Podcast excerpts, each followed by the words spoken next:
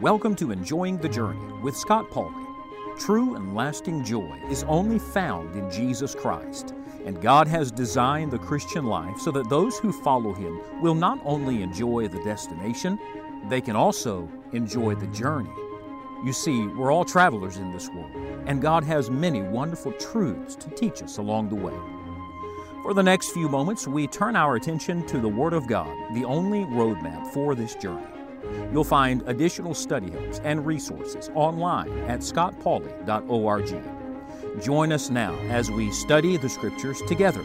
It is our prayer that you will enjoy the journey.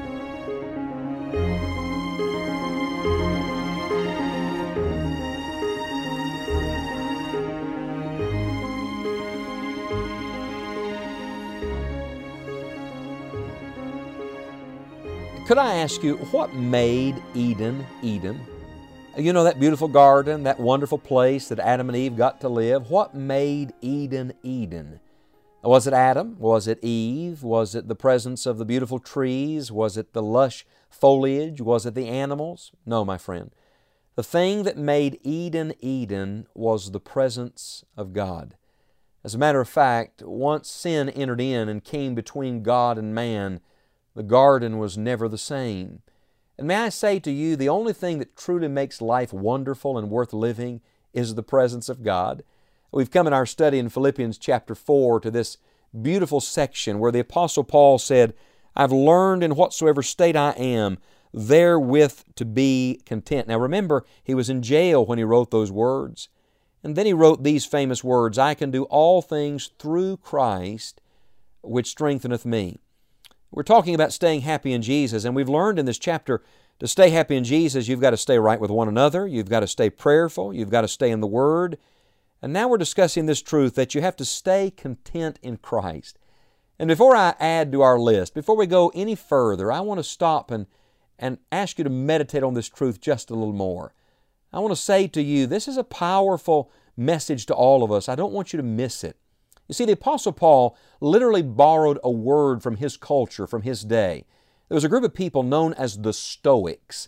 Uh, they were exactly like they sound. They were very rigid people. They were stoic. Uh, they were self sufficient, full of pride, full of themselves. And one of their favorite words was the same word the Apostle Paul uses here for content. Uh, there's a bit of irony here, I think perhaps even a bit of divine humor. Paul played off of this word. You see, the Stoics used the word to describe themselves. They were self sufficient, they were content in themselves and of themselves. And Paul used their word against them. He basically said, I'm not content with me, but I am content in Jesus. I'm content in Christ. You see, there's a holy discontent. I'm not happy with my own faith. I'm not happy with my own progress in grace. I'm not happy with my sin and failures and weaknesses. Oh, but I'm happy in Jesus Christ. And the happy life is the life that is lived in the presence of the Lord Jesus. The Apostle Paul wrote another letter to an individual by the name of Timothy where he dealt with the same subject of contentment in Christ. I'd like to go to that portion of Scripture before we move on in our study in Philippians. It's found in 1 Timothy chapter 6. And it's interesting, but he's talking about people who live evil lives. And he said this He said, They are perverse disputings of men of corrupt minds and destitute of the truth, supposing that gain is godliness. From such withdraw thyself.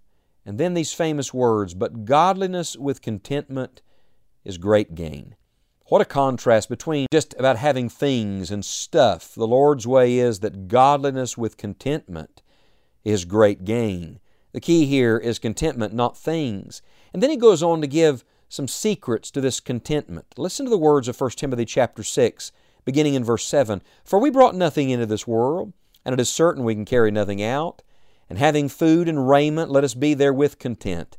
But they that will be rich fall into temptation and a snare, and into many foolish and hurtful lusts, which drown men in destruction and perdition. For the love of money is the root of all evil which while some coveted after, they've erred from the faith and pierced themselves through with many sorrows.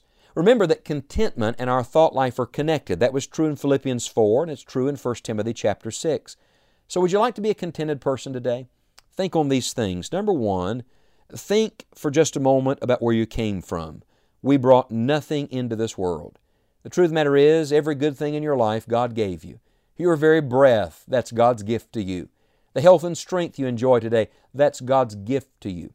The same is true of your Christian experience. You added nothing to your salvation. Salvation is of the Lord.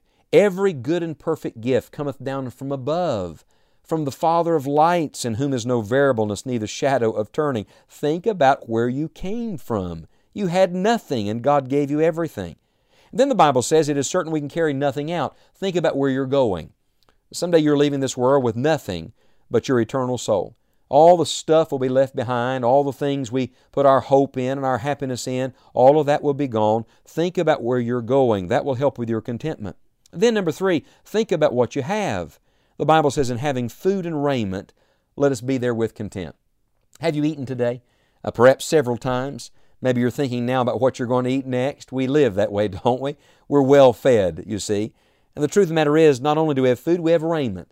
Most of us had to choose between more than two outfits today. We're wealthy people, you see. And the Bible says if you're fed and clothed today, be content in that. Think about what you have. And then, number four, think about where you could be. You could be drowning in all the things you wish you had. And that's the description he gives of the rich here in this passage of Scripture. Think.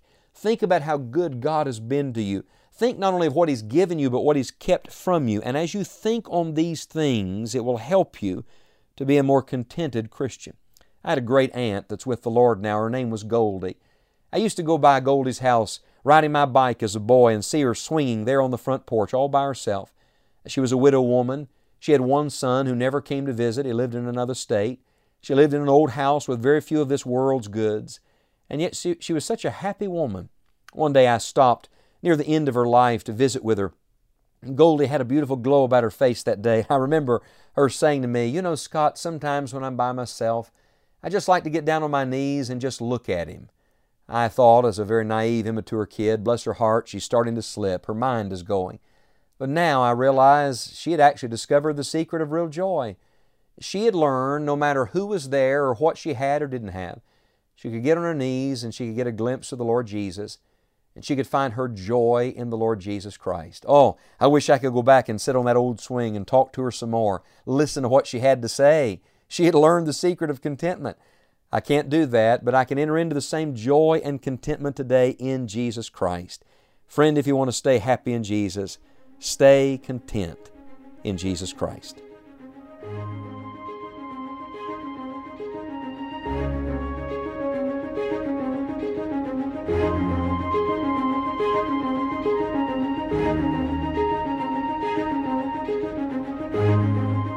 Thank you for listening to today's episode of Enjoying the Journey. The only thing that matters in this world and in eternity is your personal relationship with Jesus Christ. If you have never trusted the Lord Jesus Christ, would you repent of your sin and by faith take Him as your Savior? Friend, God loves you and Jesus died for you. He died for your sins and rose from the dead so that you could have eternal life. You do not have to journey alone. Jesus will come into your life to be your constant companion. Simply pray, Lord, be merciful to me, a sinner. God promises that whosoever shall call upon the name of the Lord shall be saved. If you do know Christ as your Savior, He wants you to walk closely with Him. It is the only way to enjoy the journey. You may listen to today's Bible message again, as well as others in this series. Simply visit scottpauley.org today for resources that will encourage your faith and equip you to take the next step for Christ. If you have made a decision today or would like additional help, we would love to hear from you. Email us at connect at scottpauley.org or write to us at 1038 North Eisenhower Drive, Beckley, West Virginia 25801. We will continue studying the Word of God together next time. And until then, may God help you to enjoy the journey.